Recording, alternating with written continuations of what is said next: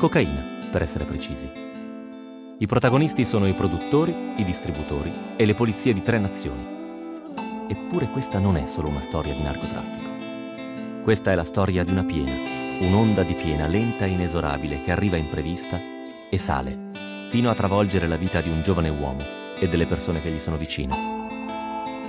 È la storia di Gianfranco Franciosi e di come la vita possa trasformarsi in una lotta per non andare a fondo.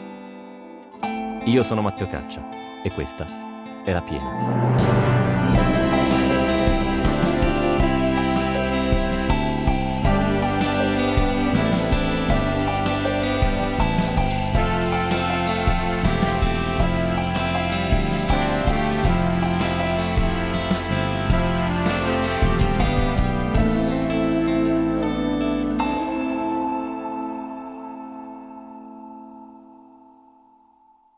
Una sera di fine giugno del 2007. Sono i primi giorni d'estate ma fa ancora freddo. Gianfranco è partito molto presto per raggiungere Barcellona. Deve consegnare il gommone su cui sta viaggiando al cartello dei narcos galiziani. Insieme a lui, sulla barca, c'è Mario Loco, il braccio destro del boss. Il gommone è pieno di GPS e microfoni della polizia, ma qualcosa va storto. Gianni si sente in pericolo e causa un'avaria al motore. Quindi loro, quando nel momento che io ho creato l'avaria, è intervenuta la, la, la gendarmerie con le, le, barche, non riusciva a trainarmi, perché io ero più grosso delle motovedette. Mare mosso, ma mosso, e nel momento in cui siamo entrati dentro il porto di Marsiglia, c'è una strettoia che poi devi, virare così, a traino, il gommone era talmente largo che toccavo da un lato e dall'altro del porto, era 6,60 m di larghezza, se no tre motori non si potevi mettere da 4,50 Mario cosa ha fatto? Nel momento in cui siamo entrati, lui è saltato dal gomone, è saltato sulla scogliera. È scappato. E io cazzo rimanevo così da solo, lui è scappato, quegli altri hanno tirato fuori la pistola e io l'ho seguito. L'ho fatto male. Io arrivavo a terra e mi rimandavano a casa, mi rimpatriavano immediatamente. Invece così ho fatto evasione, ho saltato il controllo, hanno trovato tutti i 50.000 euro, quei 5.000, infatti mi hanno condannato per l'intenzione. Io non ho una condanna per furto, per... Uh, no, intenzione di riciclaggio di denaro e a scopo di narcotraffico internazionale. Poi quando ho schiacciato il bottone, si è alzato il vano motori, ho visto i motori e lì hanno capito tutto. Cioè era una. Io ti faccio vedere la fotografia del gommone originale, la fotografia. E è, è un carro armato che viaggia nell'acqua, tutto grigio metallizzato, senza una sporgenza, senza un angolo in nessuna parte del, della struttura tutto rotondo per evitare i controlli radar, cioè era una, una barca militare, non era un gomone, infatti era, ti sto parlando, tre marce, un, un gomone che ha tre marce, entro bordo era il primo della storia, si montavano su barche offshore tipo quella di Casiraghi, i motori lì. Ma prima dell'arresto Gianni e Mario rimangono alla deriva per qualche ora. Il mare grosso, il maltempo e Mario Loco non sono per Gianni i compagni di viaggio che avrebbe desiderato. Mentre Mario cerca di mettersi in contatto con il boss tramite un telefono satellitare, anche Gianni cerca di telefonare a sua moglie, Marica. Sì, forse mi ha chiamato un po' prima che arrivasse la gendarmerie, perché io mi ricordo che al telefono mi disse che erano rimasti senza benzina nel, nel gommone, che avevano chiesto aiuto a una barca che era, penso, lì vicino a loro, non lo so, e che questi hanno chiamato la gendarmerie e, e mi disse vedrai che a momenti arriveranno, sicuramente ci arrestano si è interrotta la comunicazione, quindi non... Io ho pensato che ne aveva rifatta una delle sue da stupido. Le cose vanno esattamente come dice Marica. La gendarmeria arriva e li arresta. Mario, quando vede venire incontro le forze dell'ordine francesi, prima butta in mare il suo telefono, poi si fa consegnare quello di Gianfranco e butta anche il suo. Questo gesto però non fa che aumentare i sospetti della gendarmeria e anzi viene interpretato come la prova che a bordo si sta trasportando qualcosa di illegale. Mario è molto nervoso e Gianfranco non sa se essere più preoccupato della sua compagnia o dell'imminente arresto. Del resto, a quelli come me, ma sono sicuro anche a molti di voi, non è mai capitato di trovarsi su una barca alla deriva, con mare agitato, l'unica compagnia di un criminale tossicodipendente nervoso almeno quanto il mare, ed essere inseguiti ad armi spianate, ammanettati e sbattuti in una prigione straniera, tutto in una notte. Questa serie di eventi capita invece a Gianfranco Franciosi, quella notte, il 26 giugno del 2007. E da Marsiglia mi portano a Menton, a um, Tolun La Farled, che si chiama il carcere, MAD 244, massima sicurezza. Io, io gli ho detto, fate chiamate Genova, chiamate di questo magistrato. E loro hanno chiamato Genova e gli hanno negato tutto. Noi non lo conosciamo, gli hanno detto. Con... nemmeno Gelaini Luca. No, no, qui non c'è nessuno in servizio che si chiama Gelaini Luca. E cazzo, quindi sono venuti ancora più incazzati di prima, mi hanno fatto un direttissimo. Mi è caduto proprio tutto addosso. La piena ha caricato acqua ed ora esplode in tutta la sua portata. È in carcere che Gianni si accorge per la prima volta di annaspare al centro della corrente. Sta collaborando ormai da tempo con la polizia italiana, ma è un semplice cittadino. Non esiste nessun documento da poter mostrare alla polizia francese che avvalori la sua posizione. La polizia italiana si trova impreparata di fronte agli eventi che lo hanno portato in carcere. Prova ad organizzarsi, ma essendo un'operazione segreta, i tempi non sono immediati. Francesco Navarra all'epoca era dirigente della sezione criminalità della squadra mobile di Genova e si è occupato di tutta l'operazione legata a Franciosi. Francesco e Gianfranco hanno avuto uno strettissimo rapporto professionale, hanno vissuto momenti esaltanti e altri decisamente più complicati. Ancora oggi, dalle parole di entrambi, si evince che quello tra loro è stato un legame speciale. Francesco Navarra è la persona giusta a cui chiedere che cosa succedeva nelle ore immediatamente successive all'arresto di Gianfranco negli uffici della questura di Genova. Noi con la polizia francese avevamo parlato, tant'è vero che la polizia francese, in un certo punto di vista, era interessata al Franciosi, però perché noi per andare in carcere a, alla polizia francese abbiamo dovuto dire come stavano le cose, non potevamo tenercele per noi, anche perché l'autorità giudiziaria stessa ha detto se noi andiamo là non è che possiamo prendere in giro le persone, dobbiamo dire come stanno le cose, dobbiamo parlare chiaro, però non c'era niente da fare purtroppo. Duccio Cerfogli è un avvocato esperto in questioni legate a infiltrati nelle operazioni di polizia. Lui non se l'aspettava forse ingenuamente perché dice io collaborando con le autorità non mi dovevano arrestare, ma in realtà lui sa benissimo, chiaramente perché si è rivolto alla polizia per denunciare, che era in essere una condotta illecita e come tale, come tutte le condotte illecite, uno può essere arrestato se le fa, soprattutto quando sai che tu stai andando in un altro stato dove invece loro non sanno nulla. Quindi in realtà che lui rischiasse un arresto era possibilissimo. Noi dopo abbiamo avuto la notizia del suo arresto ti dico quasi in tempo reale, perché ci fu prima una telefonata da parte del suo arresto in Francia, da parte della, del, dell'ufficiale di collegamento di Lione che chiedeva se noi conoscevamo tale Franciosi Gianfranco. E dopodiché ci fu la, la, la comunicazione ufficiale da parte della DCSA che era stato Franciosi Gianfranco arrestato per, la, sulla barca, eccetera, sul gommone e via dicendo la polizia italiana gioca le sue carte nel tentativo di rimettere a posto i pezzi, ma la piena, che fino a questo punto proseguiva in un'unica direzione, dopo l'arresto confonde tutto, fino a non riconoscere più chi sta da una parte e chi dall'altra. E quando la piena si ingrossa, il primo istinto per tutti è quello della sopravvivenza. A quel punto che decido di diventare un trafficante, di affrontare la cosa come un trafficante, io a Mario dico, cazzo, ora devo sporgermi a che mi tira fuori dal carcere, perché se loro negano, io mi devo far tirare fuori a qualcuno. C'era la possibilità che uno dei due poteva essere liberato, perché se chi aveva compiuto il reato era quello che si accollava tutto, che è quello che faccio. Sperando che Mario lasciino, torni da Elia, aiuti la mia famiglia e allo stesso tempo mi faccia uscire a me. E invece la polizia non mi ha creduto, tanto che il giudice durante l'aula mi ha detto benissimo, non ti credo per niente, condannate a te e a te. Cioè me l'ha detto, non ti credo per niente. E ci ha condannato tutti e due. Però io ci ho provato anche lì a mettermi dalla parte ho detto, cazzo, ho visto, sono qua, a questo punto tutti mi, cioè, sono da solo come un cane. Mi metto dalla parte dei trafficanti, mi prendo io la colpa, non faccio andare dentro il braccio destro, cazzo mi tireranno fuori, porca puttana. Di fronte al pericolo che le indagini possano risalire fino a lui, anche il boss pensa alla sua sopravvivenza.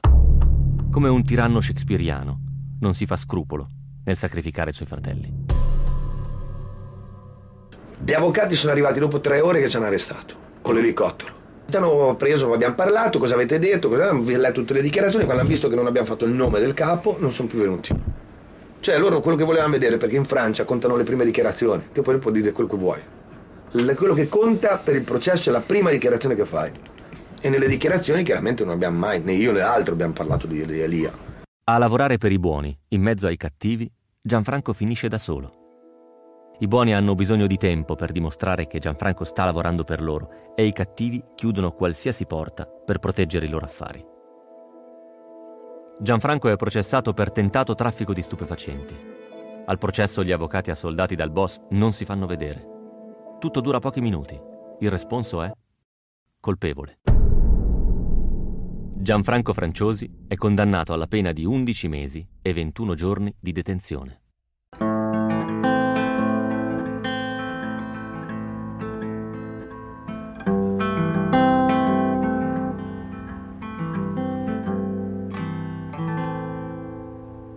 Mi mettono con Mario perché anche lì non è normale, ti mettono in isolamento normalmente.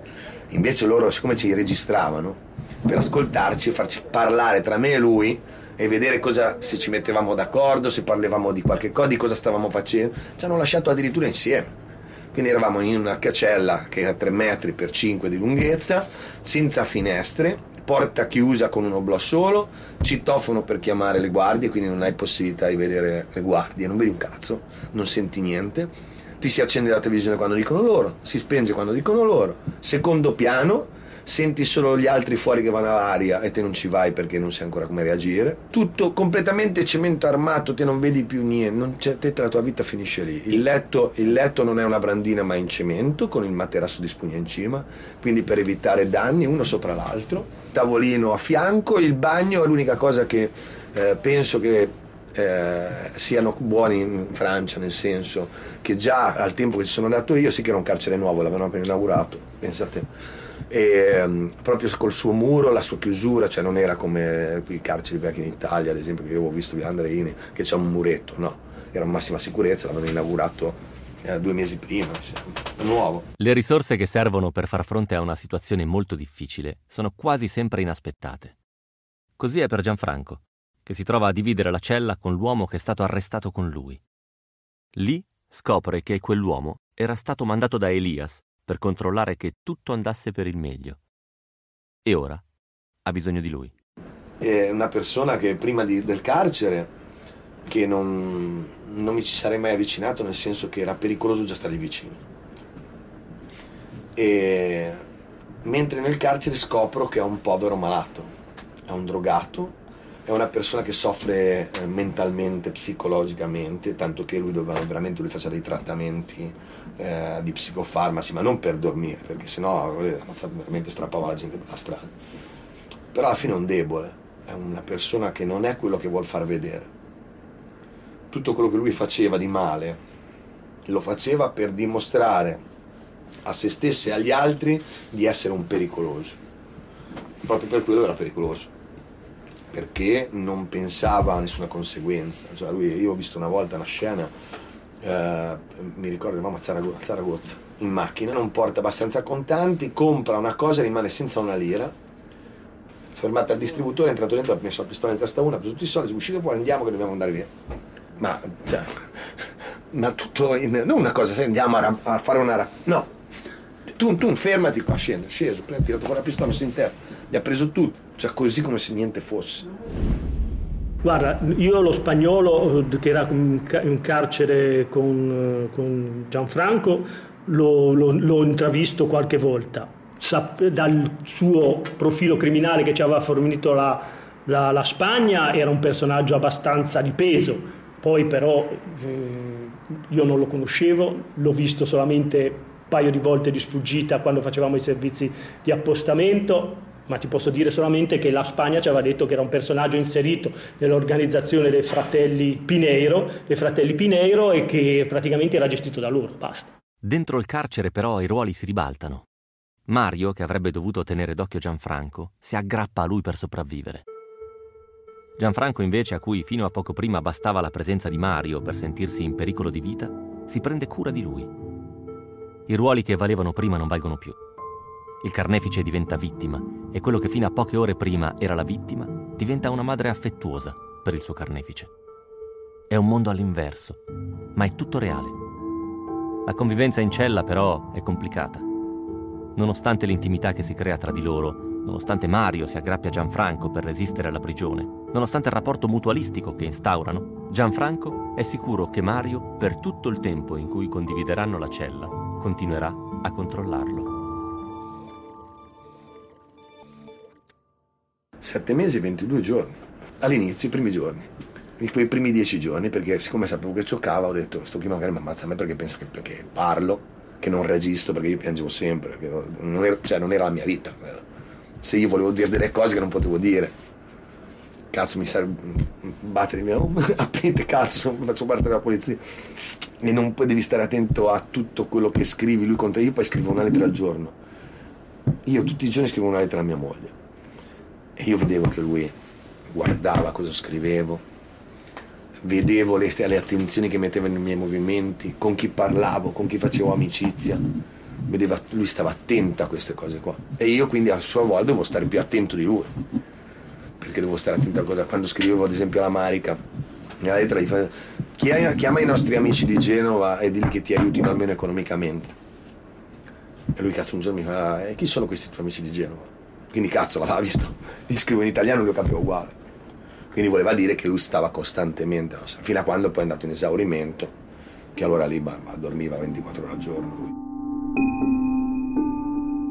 I primi giorni all'interno di un carcere, a detta di chi in carcere ci deve stare per forza e di chi ci lavora, sono i più difficili. La persona che ci entra viene privata di tutto. Oggetti che porta con sé, dignità, identità. Gianfranco poi è straniero non parla la lingua, non capisce le regole.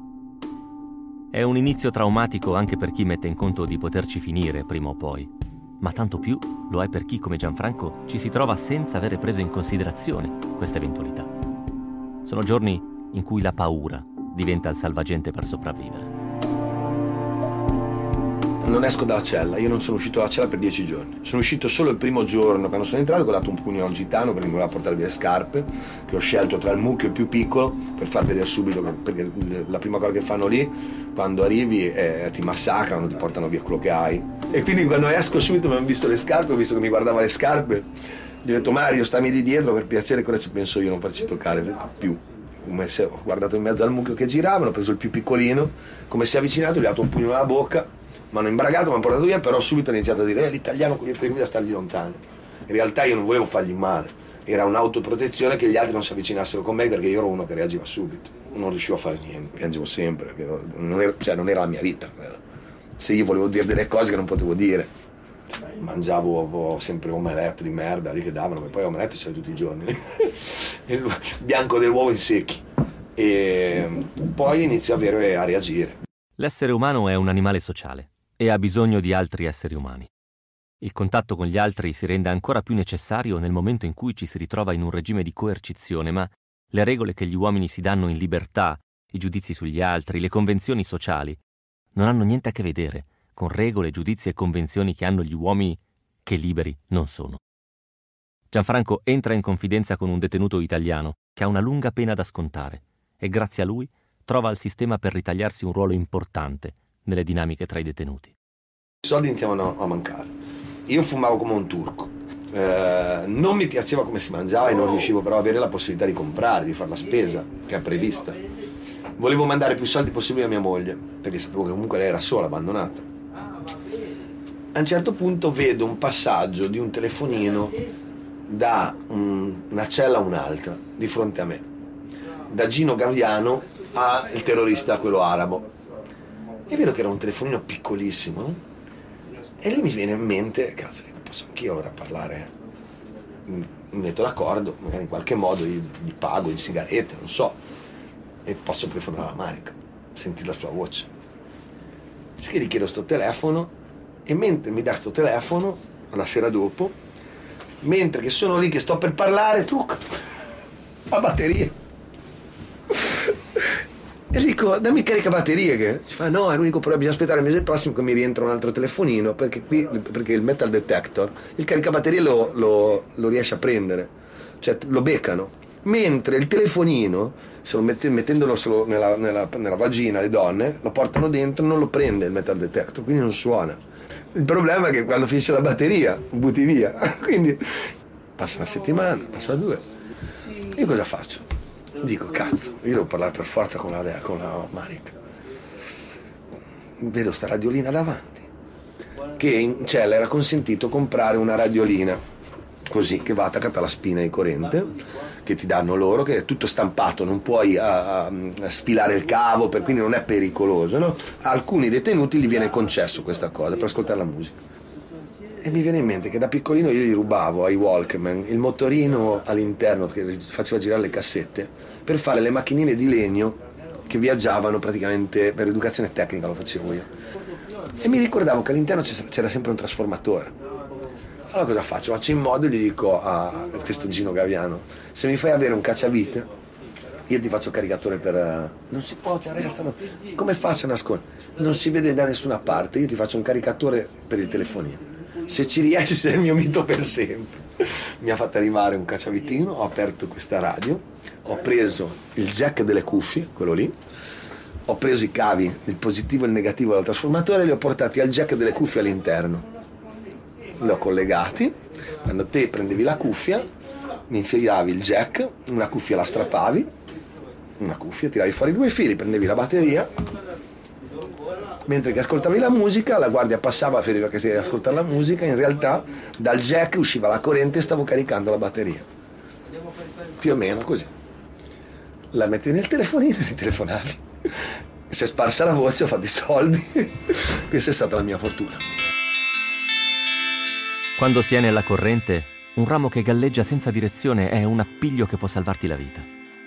Ma dopo aver ripreso fiato, quando si alza la testa per cercare la riva, ci si accorge che è stata solo una pausa e si ricomincia con l'annaspo, più stanchi e più rassegnati di prima. La piena disorienta tutti i protagonisti. Nessuno ha una visione d'insieme, le ragioni di tutti si confondono.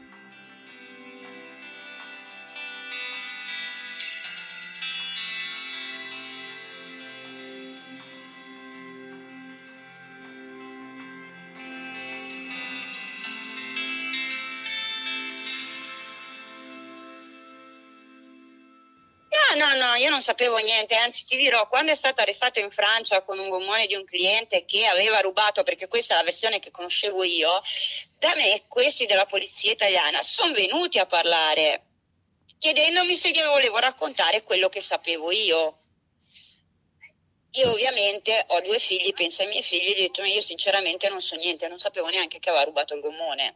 Cioè io di quel gommone sapevo che lui aveva rubato il gommone a un cliente perché Elias gli aveva promesso che portandolo in Spagna gli avrebbe dato 250 mila euro.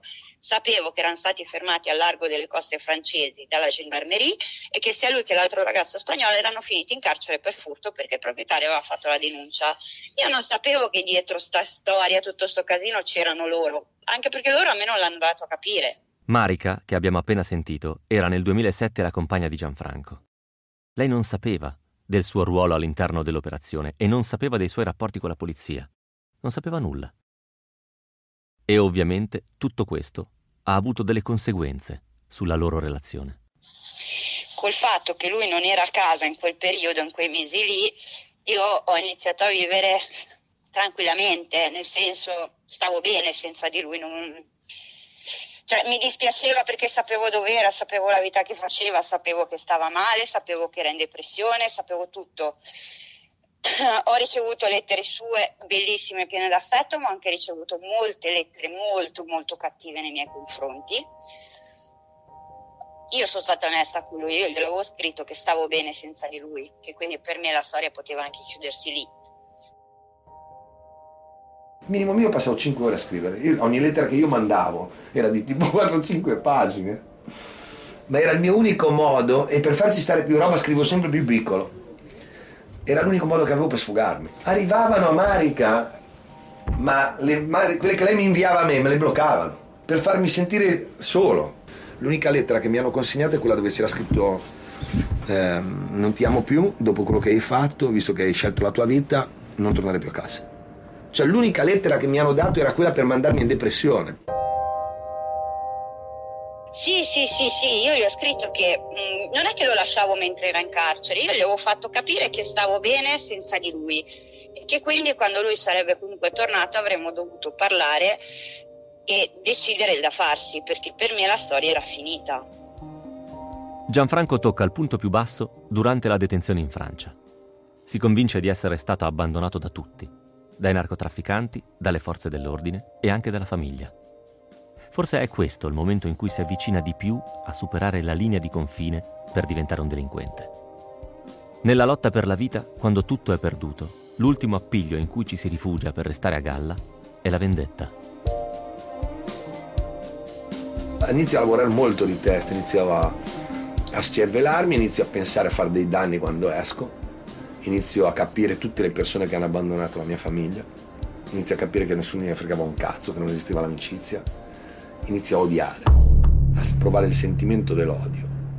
Ma Gianfranco ha ancora parecchio da scontare e in cella Mario, che non riesce a darsi pace per il fatto che il boss lo abbia tradito, sta andando a fondo. Gianfranco nel momento più basso si trova nella inattesa condizione di fargli da sostegno. Occuparsi dei problemi di un'altra persona diventa la soluzione per distrarsi dai propri. Prendersi cura di Mario diventa la sua forma di resistenza. L'ho capito che era un debole, lui stava male, no? lui stava male, male. Lui si sarebbe tolto la vita se non c'ero io, sicuramente. Lui è, a un certo punto lui iniziava a fare ragionamenti che non c'erano più con la testa. Voleva spengersi, lui non mangiava più, non andava fuori, cioè era andato fuori di te. Mi accorgo che l'unica cosa che lo faceva star bene era fumare dei canoni. Siccome in carcere è un casino, io inizio con questi favori a chiedere a Sinam eh, e a Gino Uh, di, di, di, se si poteva avere, perché vedevo che tutti fumavano, cazzo, si poteva avere del fumo e io pari pari riuscivo a prendergli il fumo per tutti i giorni e lì lui smette di prendere le pastiglie, invece di prendere tre al giorno ne prende una e quindi riesco a renderlo più partecipi della cosa, gli faccio dei progetti di quando usciamo, vieni te, battite nei coglioni, dico stronzoli, li facciamo noi giù i gommoni, poi li vendiamo all'estero, cioè lo inizio, lo inizio a dargli una, una una voglia di uscire, di vivere, ma non per andare a mazzacoli, per fare qualcosa di concreto. Tanto lui ci aveva abbandonato alla fine, ha già passato quattro mesi. Quindi. Nel centro della piena non ci sono certezze, non ci sono appigli, non c'è il tempo per l'abitudine. Gianfranco comincia a sentirsi comodo nei panni del carcerato quando la polizia italiana bussa alla sua cella e rimette tutto in discussione. Per mesi non ha avuto nessun contatto con la polizia. In questo tempo ha avuto modo di elaborare in segreto tutta la sua storia, ha provato sete di vendetta, ha covato rancore anche nei confronti delle forze dell'ordine. Ma a rivedere facce conosciute, facce di persone di cui fino a quattro mesi e venti giorni prima si fidava e di cui sentiva la fiducia, gli restituisce una speranza nel futuro. Siamo partiti io e due miei collaboratori. Ci siamo predicati là, siamo andati dalla polizia francese, abbiamo detto dobbiamo fare questo e quest'altro, loro erano già stati informati dalla magistratura francese, quindi la magistratura francese li aveva già avvisati che noi saremmo andati per fare questo interrogatorio, ci hanno chiesto come mai dovevamo interrogare Franciosi Gianfranco, se lo conoscevamo, non lo conoscevamo, noi gli abbiamo raccontato quello che bisognava raccontare è arrivata all'improvviso e apre la cella, infatti c'era Mario, io mi sono preoccupato perché ho detto ragazzo, mi dice c'è la polizia italiana che ti deve interrogare. E Mario si dice subito così. E, e dico, va bene, eh, dove devo andare a interrogarlo? No, no, ti portano via. Infatti abbiamo, fatto, abbiamo portato fino all'Interpol a Marsiglia. Ah no, a Nizza mi hanno interrogato. Ma io pensavo che arrivavo, prendevo la mia... che andavo via direttamente, che me ne andavo a casa. Cioè ero anche contento, io quando mi hanno detto c'è la polizia italiana e mi hanno trasferito con un camion con le manette. Mi vedono arrivare immanettato piedi e mani, con la catenella, piedi e mani. Non c'era altro che poliziotti, poi entri, cioè dove cazzo scappi? Era proprio un'umiliazione che mi stavano dando. Mi aspettavo quello che è successo. mi aspettavo esattamente quello che è successo, dove lui a noi, senza, fuori verbale, ci ha riconfermato tutto ci ha raccontato che era dovuto partire per forza, che, partire, che noi dovevamo partire, doveva partire più tardi, però il, lo Spagnumario ha voluto partire prima perché dovevano essere prima in Spagna e via dicendo. Navarra che era una persona, guarda, un vestito tutto di rosa salmone quel giorno lì, a pastello, che ho detto chi è sto qua? Tu che è pazzo. E invece cazzo mi guarda negli occhi per qualche secondo senza parlare, ho capito che mi diceva la verità. Ti sono venuto a prendere per portare a casa. Sono venuto a prenderti per portarti a casa. È finita Gianni. Vieni a casa e mettiamo a posto le cose. E poi quando gli abbiamo detto va bene, ma tu queste cose ce le vuoi formalizzare così almeno vediamo di darti una mano tramite l'autorità giudiziaria? Lui ha detto no, chiudiamo qua, ci rivediamo in Italia. E lui aveva paura che lo venissero a sapere gli spagnoli tramite Mario e quindi essendo Mario detenuto insieme a lui gli potesse succedere qualcosa. E quindi fanno qualcosa alla mia moglie, fanno qualcosa ai miei figli. Allora, siccome eh, diciamo nessuno può obbligare nessuno a fare qualcosa, è quello che vuoi così. Vabbè, io sono venuto per aiutarti. Tu non sì, vuoi che io ti aiuti, ma io in questo momento non ti posso aiutare, perché sei fuori dalla giurisdizione italiana, sei in Francia e sei sotto la giurisdizione sia eh, diciamo giuridica che di polizia francese e quindi io mi ritiro in, buona, in buon ordine e ti dico ci vediamo quando vieni a Spezia.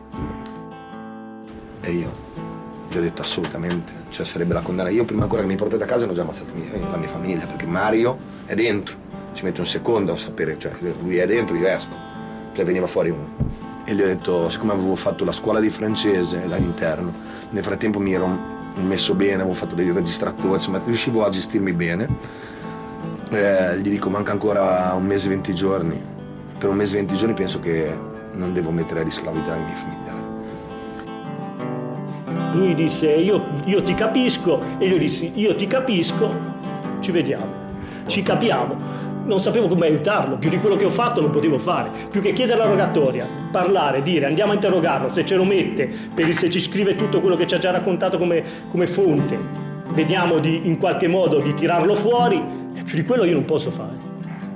Gianfranco in pochi minuti passa dall'entusiasmo per la possibile scarcerazione alla consapevolezza che l'imbuto dentro cui si è infilato si fa, se possibile, ancora più stretto. Il viaggio verso la cella stavolta però è un po' diverso. I poliziotti francesi incaricati di occuparsi di lui non hanno bisogno di parlare italiano per intuire che non tutti i pezzi sono stati rimessi a posto. Il viaggio di ritorno verso la prigione lo fa senza manette. I due carcerieri, per un tacito conforto, scelgono di fermarsi anche in autogrill per offrirgli un pacchetto di sigarette. È un piccolo gesto, ma per Gianfranco acquista un grande significato simbolico per tutti i restanti giorni da scontare. Una volta rientrato in carcere ottiene uno sconto di pena per buona condotta e per i figli a carico, e dopo sette mesi e ventidue giorni arriva all'ultimo giorno di carcere. Alle 11 mi hanno dato la scatola con i miei beni, l'oro Rolex, eh, mi hanno dato eh, 1000 euro, di quelli lì, gli ultimi che erano rimasti, che ero riuscita a risequestrare, infatti io sono arrivato a casa con 1000 euro, loro erano senza soldi. I saluti con persone che sei sicuro che non rivedrai mai più sono promesse di fraternità. Gianfranco saluta prima Gino e poi Sinam. Il saluto più carico di significati, però, è quello per Mario. Gli chiedo a Sinam di prenderlo in cella, di chiedere alle guardie di metterselo dentro. E infatti, perché? Perché Sinam era quello del fumo, il terrorista, quindi c'aveva tutto. E lo fa, lo prende in cella l'ultimo mese, che io sono uscito un mese e venti giorni prima di lui, gli prometto che quando lui uscirà fuori dal carcere io sarò lì a aspettarlo, pur non potendo entrare in, in Francia, perché io avevo l'interdizione a vita. Ma anche quando la corrente è meno impetuosa e sembra che la piena si stia ritirando, non si può abbassare la guardia. Io sono uscito, mi hanno dato 5 ore di tempo per abbandonare la Francia. In 5 ore, da Toulon, dovevo arrivare a Monte Carlo, prendere un treno, passare a Fréjus, a Fréjus entrare e mi hanno complicato la vita fino all'ultimo, perché se io non avevo quel, mille, quel 1000 euro, io ho pagato un taxi da Monte Carlo a casa mia. Un taxi, perché se no non uscivo nel tempo materiale, i treni non corrispondevano per poter arrivare da Tolun alla frontiera. All'uscita del carcere però Gianfranco, invece di allontanarsi, si ferma ad aspettare. Non ha tempo da perdere. Entro cinque ore diventerebbe persona non gradita sul suolo francese, ma dentro il carcere, per tutta la durata della detenzione, ha subito le vessazioni di un poliziotto. Per Gianfranco, nel piazzale antistante il carcere, è arrivato il momento di regolare i conti con lui. Ma all'interno del carcere hanno saputo delle sue intenzioni. Il carceriere arrogante non esce e i poliziotti hanno avvisato i colleghi della polizia ferroviaria di intimidirlo durante il viaggio in Italia. Guardo l'orario del treno, io dovevo uscire alle 11 di sera e il treno era alle 11 e c'erano quattro, guardie civili, quattro poliziotti di aspettare per rimettermi le manette, che giocavano con la manetta, guarda, le manette d'alluminio francesi sono non sono come le nostre italiane, non hanno la catena nel mezzo, hanno una cerniera. Sono manette incernierate, non fai così, fa solo così. Quindi sei bloccato e se la girava così nel dito e guardava il treno perché il treno non c'era fino alle 11.30, pronti a riarrestarmi. Pensate perché io avevo perso tempo a aspettare la guardia che usciva dal turno. Prima di rischiare un nuovo arresto, Gianfranco si ricorda di avere in tasca 1000 euro. Chiama un taxi, chiede di essere accompagnato a casa.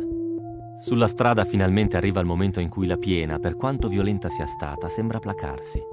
È la fine. È il momento dei pensieri teneri. Il ritorno a casa dopo il carcere è ancora più dolce. La casa è un'idea buona. È il ritorno dove tutto ha avuto inizio. Ed è anche l'acqua che, finita la piena, finalmente torna nel suo alveo. Il ritorno a casa in tutte le storie rappresenta la fine dell'incubo, ma non nella piena. Non nella storia di Gianfranco Franciosi. Alle, no, a mezzanotte e mezza riesco ad arrivare a casa. Mezzanotte e mezza l'una. Entro a casa, a casa mia. Nessuno mi aspettava. Entro dentro casa mia e trovo un bordello. Apro la porta con le chiavi di casa, avevo le chiavi di casa e dentro ho trovato un festino. Dico.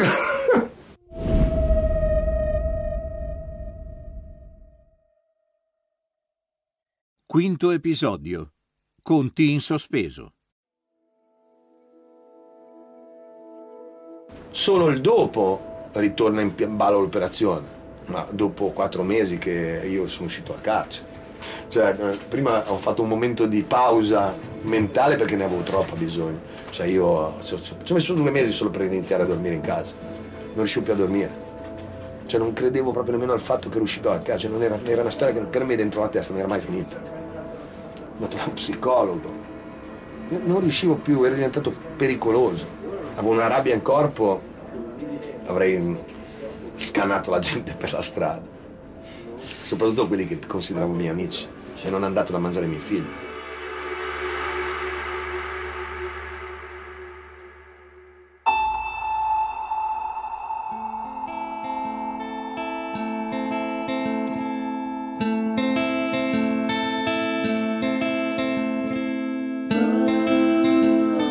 Questa è una storia di droga, di traffico di droga. Cocaina, per essere precisi. I protagonisti sono i produttori, i distributori e le polizie di tre nazioni. Eppure questa non è solo una storia di narcotraffico. Questa è la storia di una piena, un'onda di piena lenta e inesorabile che arriva imprevista e sale, fino a travolgere la vita di un giovane uomo e delle persone che gli sono vicine. È la storia di Gianfranco Franciosi e di come la vita possa trasformarsi in una lotta per non andare a fondo. Io sono Matteo Caccia e questa è la piena.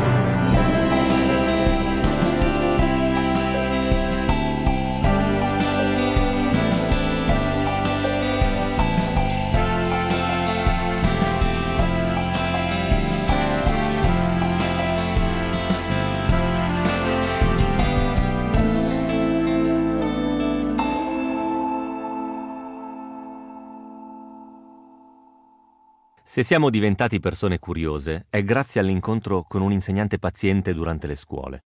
Se sappiamo cavarcela in qualsiasi situazione è perché in qualche circostanza abbiamo dovuto tirare fuori delle risorse che non sapevamo nemmeno di avere. E se siamo diventati competitivi è perché abbiamo sempre dovuto dimostrare a qualcuno di essere all'altezza. Sono gli incontri che facciamo e le esperienze che viviamo a renderci quello che siamo. Questo vale per tutti e vale anche per Gianfranco Franciosi. Dopo gli incontri e le esperienze vissute in carcere, si accorge quando esce di essere diventato una persona diversa. Inizio a lavorare molto di testa, inizio a, scervelarmi, inizio a pensare a fare dei danni quando esco, inizio a capire tutte le persone che hanno abbandonato la mia famiglia, inizio a capire che nessuno mi fregava un cazzo, che non esisteva l'amicizia, inizio a odiare, a provare il sentimento dell'odio. E mi è servito, cioè sapevo quando dovevo andare a parlare con chi è il mio nemico, non avevo più la paura che mi succedesse qualcosa, perché sono diventato una persona fredda, sono diventato una persona... non avevo più niente da perdere. Avevo i miei bimbi, sì, ma ne valeva, dovevo essere più forte di quello che avevo davanti e di dimostrargli che non avevo paura di lui, che non me ne fregava un cazzo di morire. Dopo poco meno di otto mesi Gianfranco Franciosi torna dal carcere di Toulon-la-Farled, ma non è più lo stesso Gianfranco che otto mesi prima era uscito di casa prima dell'alba, insieme a Mario Loco, per attraversare il Mediterraneo con un gommone da 70 nodi. Gianfranco è cambiato da allora, ma non è l'unico. La detenzione non ha determinato un cambiamento soltanto in lui. Tutto quello che gravitava intorno alla sua vita è cambiato. Anche a casa, la sua assenza ha modificato tutto. Alle, no, a mezzanotte e mezza riesco ad arrivare a casa. Mezzanotte e mezza l'una. Entro a casa, a casa mia. Nessuno mi aspettava. Entro dentro casa mia e trovo un bordello. Apro la porta con le chiavi di casa, avevo le chiavi di casa. E dentro ho trovato un festino. Dico. C'era mia moglie, la mia ex moglie perché mi aveva lasciato in carcere. La mia ex moglie, due sue amiche festeggiare, feste. Come... Sono entrato, quando mi hanno visto sono sbiancati tutti. Io penso che, se, io penso che la Marica, se avesse avuto una finestra lì, si buttava giù. Perché non sapeva come reagivo. E gli ho detto, oh, sono tornato prima di Natale. E loro mi aspettavano per Natale. Ste qui sono scappate. L'ho guardata, sono salito, sono andato in camera dei bambini che dormivano, gli ho dato un bacino sulla fronte e sono andato a letto.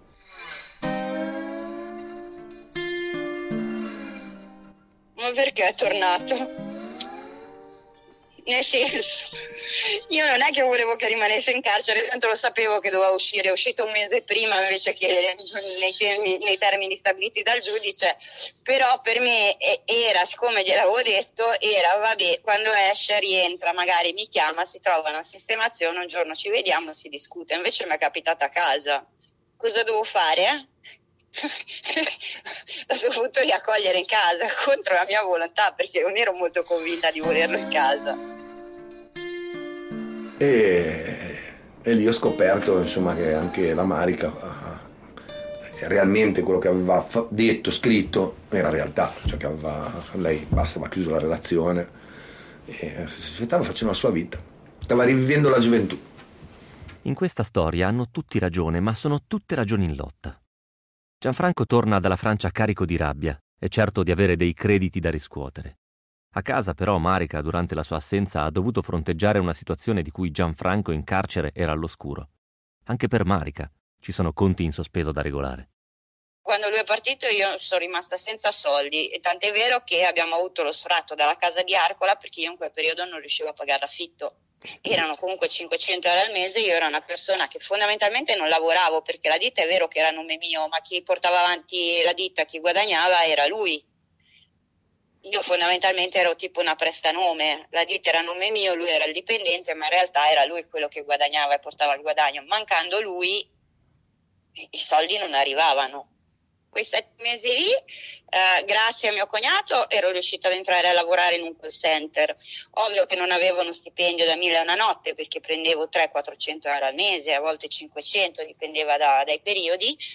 E eh, tiravo avanti i miei figli nel mangiare, ovvio, non pagavo gli affitti, facevo fatica con le bollette, tant'è vero che mi hanno chiuso il gas, abbiamo avuto un sacco di problemi. Però sostanzialmente qualcosina con quei pochi soldi riuscivo a fare è stato molto tosto. La piena si è abbattuta sulla vita di Gianfranco e ha spazzato via tutto. Rapporti, ruoli, lavoro, legami, amici e famiglia. Ha messo in discussione tutto quello che Gianfranco pensava di sapere sulle persone che aveva intorno e sulla vita. Ha stravolto le opinioni precedenti sul mondo e una volta ritirata, la piena ha lasciato solo macerie. Era una persona felice, era una persona che facevo stare bene tutti.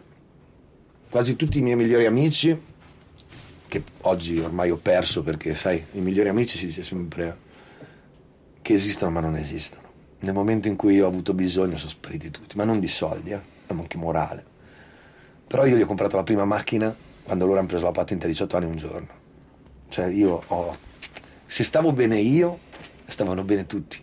Io non ho mai non c'era necessità di avere un rapporto di lavoro per fare un qualcosa di buono per gli altri. E questo mi è sempre piaciuto. Io il mio carattere con gli amici l'ho cambiato il giorno che sono uscito dalla Francia, dal carcere, nel 2007. Nel 2007 io sono uscito e ho detto non ho amici. Gianfranco è tornato in un mondo che fatica a riconoscere. Tutto è cambiato. Non solo la famiglia, ma anche la cerchia delle sue amicizie precedenti gli diventa estranea. Il suo ambiente gli è ostile, lo vede come qualcosa che non è. Sì, la piena ha rivoltato tutto. Forse loro avevano preso troppo sotto gamba tutta la storia e forse non erano veramente amici, no? Il fatto, anche, vedi, il fatto di arrivare a un punto che dici, ah, ma intanto già ne riescono i soldi dalle orecchie, non gliene frega un cazzo, anche se prendo 5.000 euro cosa sono? Pensi, cazzo, io rischiavo la vita dall'altra parte. Sapevano che ero un narcotrafficante, appunto, ma erano tanto convinti della mia amicizia che sapevano che non gli avrei mai fatto niente. Invece io rischiavo la vita. Eh, è smessa l'amicizia non per una vasca idromassaggio.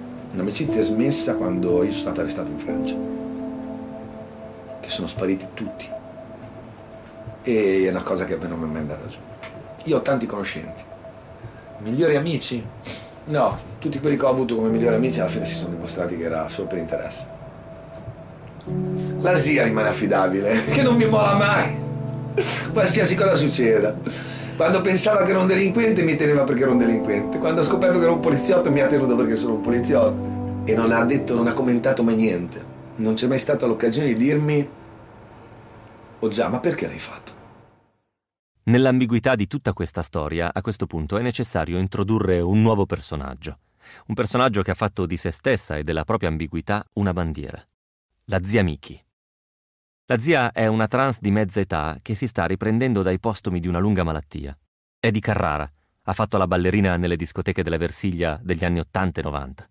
Dice di avere ballato per Tina Turner e di essere stata una delle prime trans al Maurizio Costanzo Show. Negli anni 90 è stata coinvolta in traffici di droga e oggi gestisce un rimessaggio di barche. Il nostro incontro con Gianfranco avviene in una sua casetta in legno sulla riva del Magra. Si presenta a bordo di una Porsche arancione da lei ribattezzata La Primula.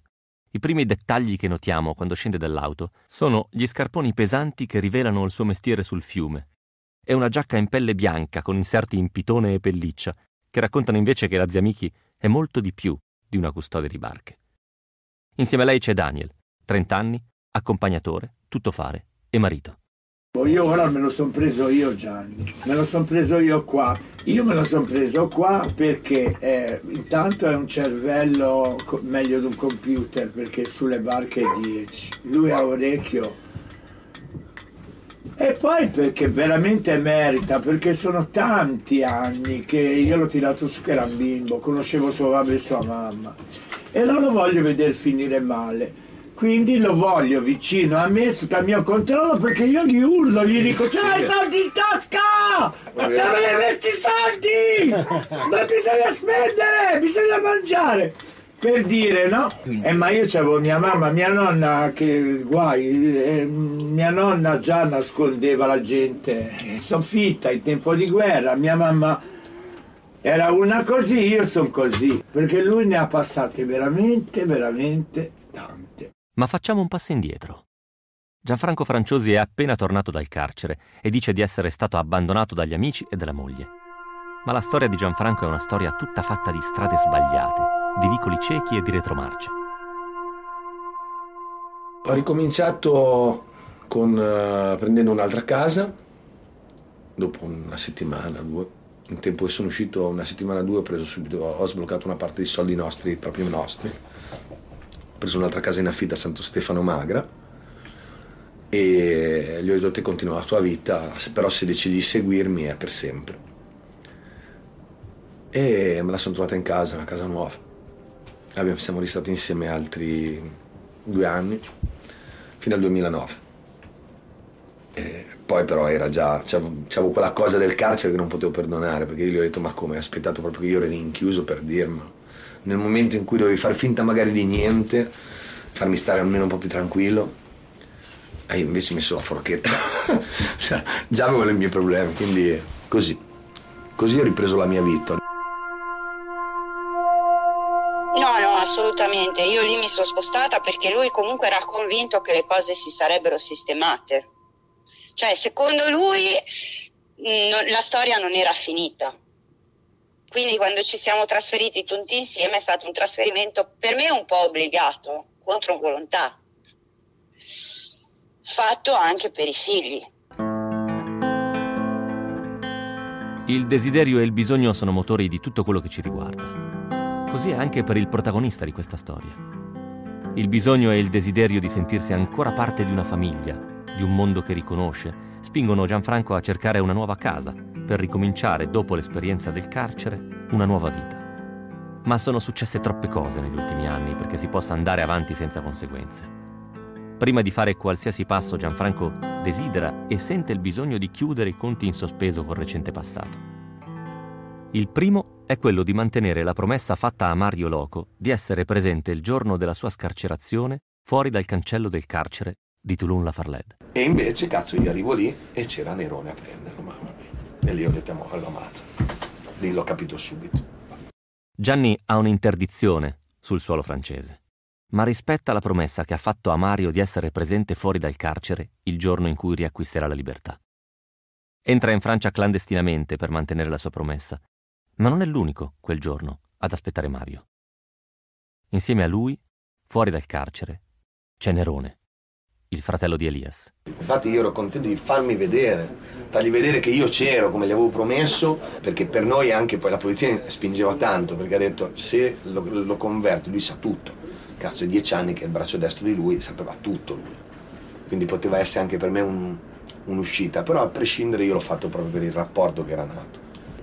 Io l'ultima volta che l'ho visto, l'ho visto davanti alla Farled, usciva, c'era la macchina di Nerone, quello in macchina, mi ha detto Nerone, te che cazzo ci fai qua? Ho detto sono venuto a prendere Mario. E lui mi ha detto vai via perché sennò ti ammazzo. E io infatti ho preso, sono andato via perché sono andati via loro. Io da quel giorno non ho mai più rivisto Mario né sentito. Eppure sono andato a cercarlo, eh, anche a casa della sua famiglia, eh, di sua mamma. Nessuno aveva più notizie di lui. Io penso che sia morto. Penso che l'ha fatta a pezzi. A noi non è dato sapere quali fossero le reali intenzioni di Gianfranco, e forse nemmeno lui le sapeva quel giorno. Avrebbe potuto accompagnare Mario dagli anziani genitori in Galizia, oppure avrebbe potuto portarlo con sé, a bocca di magra. Avrebbe potuto insegnargli ad aggiustare le barche e Mario forse avrebbe smesso di essere un delinquente. Oppure il suo piano era quello di convincerlo a collaborare con la polizia italiana. Mario è stato per anni il braccio destro di Elias e sarebbe stata una pedina preziosa. Ma restano tutte soltanto ipotesi. Il viaggio va a vuoto. Gianfranco torna a casa da solo. Eppure non è ancora il momento di lasciare tutto alle spalle. Gianfranco deve chiudere un altro conto in sospeso e per farlo acquista un biglietto e vola in Spagna alla ricerca del boss. Parto e vado a cercarlo. Gli ho fatto la caccia due giorni fino a quando l'ho beccato perché sapevo i bar dove andava, dove andava a prendere la merenda, dove andava a prendere l'aperitivo, dove viveva, dove si riuniva con le persone, i suoi uomini e dove io l'ho preso, l'ho preso in mezzo a tutti i suoi uomini. Non sono andato a prenderlo in un punto dove poteva essere da solo con un altro. Cioè volevo proprio smerdarlo davanti a tutti, non avevo paura di morire. Senza, aveva fatto una solita risata che lui rideva sempre. E riso così. Una semplice risata non ha detto una parola. L'unica cosa che mi ha detto che l'ha fatto per farmi le ossa, per vedere quanto, a che punto arrivavo e che mi avrebbe fatto bene per non andarci più, perché non cadere più in carcere. Gli ho detto mi hai abbandonato, hai abbandonato la mia famiglia, come vedi non mi fai paura, sono qua. Se vuoi ammazzarmi puoi ammazzare adesso, però devi riuscirci prima che lo faccio io. Aspettavo un suo movimento che lui non ha fatto, non ero armato. Ma io sapevo che tutti loro erano armati. Io, prepar- io sono partito per andare lì e ammazzarlo con un'arma degli altri. Infatti io gli ho detto vediamo se riesci a ammazzarmi prima te o prima io. E poi gli ho sputato in faccia quando ho visto che non reagiva. Io ho avuto il tempo di stare lì, io penso che sarà durato per qualche minuto. Siamo guardati tutti negli, io guardavo tutti negli occhi, guardavo lui, lui immobile con le mani così, sempre col sorriso, anche quando gli ho sputato sorrideva. Gli è quasi piaciuto questo fatto qua del mio affronto perché ha detto ma guarda te sto stronzo italiano, dopo che esce la cabina qua, mi affronta davanti a tutti. E mi sono girato di schiena, quindi senza proprio, senza nessuna... Così. Ero già morto io, ero già morto dentro quando sono andato, se non sarei mai andato lì. Dentro ero morto. E il fatto che ho trovato mia moglie così, la casa, gli amici, non c'erano più, il cantiere distrutto, non avere una lira in mano. Eh, sì, io forse sono, pass- sono andato prima da lui non tanto per regolare, forse sperando di. forse sperando che mi ammazzasse. Dopo l'affronto Gianni prende un taxi, raggiunge l'aeroporto di Madrid e prende il primo volo per l'Italia. La sua partita non è giunta alla conclusione, ma non può fare altro che tornare. È convinto di avere almeno provato a chiudere i suoi conti in sospeso col passato e che il prossimo passo da fare sia quello di rimettere in piedi il cantiere. Ma non è così la gente che lavorava per me era andata via perché non potevano lavorare nel frattempo che era interposta persona. Uh, la Marica che doveva seguire il cantiere si era messa invece a fare le festicciole con queste amiche. Uh, quindi anche lei automaticamente a, contribuiva a mandare tutto in malora, perché lei si aspettava magari che arrivava Elia, gli dava soldi, gli dava tutto quello che voleva, mentre invece non gli ha dato un cazzo. Avevo 40 denunce di appropriazione in debito perché i proprietari non potevano ritirare le barche perché il cantiere è chiuso, proprietà privata e quindi per poterle prendere andavano dei carabinieri, i carabinieri devono stare zitti, vai denuncia appropriazione in debito, appropriazione in debito, ho fatto più di 40 processi, mica uno, 40. Cioè se te porti la barca da me e te non la puoi più prendere, nessuno ti dice niente, nessuno ti può dire niente. Era un bijou mio cantiere, prima. Il cantiere durante il periodo di detenzione è rimasto chiuso. E la verità per i clienti di Gianfranco è che si trovano a non poter ritirare le loro barche. Abbiamo chiesto all'avvocato Cerfogli di darci un punto di vista legale sulle questioni relative alla storia di Gianfranco. È stato un suggerimento fornito ai proprietari delle barche perché? Perché il cantiere era chiuso, non c'era più nessuno dentro, non potevano tornare in possesso delle loro imbarcazioni, salvo denunciare la commissione di un reato. A quel punto si poteva intervenire anche legalmente. Per cui, a fronte di una richiesta di restituzione di un bene che non viene restituito, si può procedere con una denuncia per appropriazione indebita da parte di chi detiene a quel punto illegittimamente il bene di mia proprietà. Con quella denuncia io posso andare a recuperare il mio bene dopo, capito? Cosa che se invece io non ho non l'ho denunciato, non posso farlo. Per cui l'unica possibilità in quel momento, visto che lui era sparito, era quella per i proprietari dei, di queste imbarcazioni di presentare la denuncia, per il Franciosi non costituiva problema proprio perché, come detto, per commettere un reato, oltre all'elemento oggettivo, cioè la condotta, occorre l'elemento soggettivo, cioè il dolo, cosiddetto dolo. Il dolo che in questo caso si consisterebbe nel voler non riconsegnare al, al, legittimo proprietario il bene, ovvero volerlo trattenere, cosa che il Franciosi assolutamente non aveva, era impossibilitato poiché è detenuto. Manca in questo caso quindi uno degli elementi essenziali del reato, per cui tutte quelle denunce, una volta che Franciosi, tornato in Italia, spiegava la sua situazione, automaticamente venivano meno quelle denunce. Da un punto di vista penale le risolveva tutte dimostrando che lui era in carcere e non poteva farci nulla. Per quanto la legge ammetta l'innocenza di Gianfranco, non gli evita lo stress di vedersi consegnate tutte quelle denunce. Pensate a quanto un semplice posto di blocco per la strada ci metta in una situazione di allarme. Anche senza essere fermati, la sensazione che ci portiamo dietro è quella di avere scampato qualcosa che si sarebbe potuto complicare all'improvviso, per un minuscolo dettaglio. Una dimenticanza nel rinnovo della patente, la revisione scaduta, le gomme lisce, il nostro cane lasciato sul sedile posteriore invece che nel bagagliaio. Infrazioni veniali, ma che nel momento in cui vengono sollevate si trasformano in difficoltà impreviste che sembrano fatte apposta per renderci più complicata l'esistenza. Gianfranco non ha responsabilità, ma le oltre 40 denunce di persone che a ragione reclamano la loro barca lo obbligano a prendere dei provvedimenti.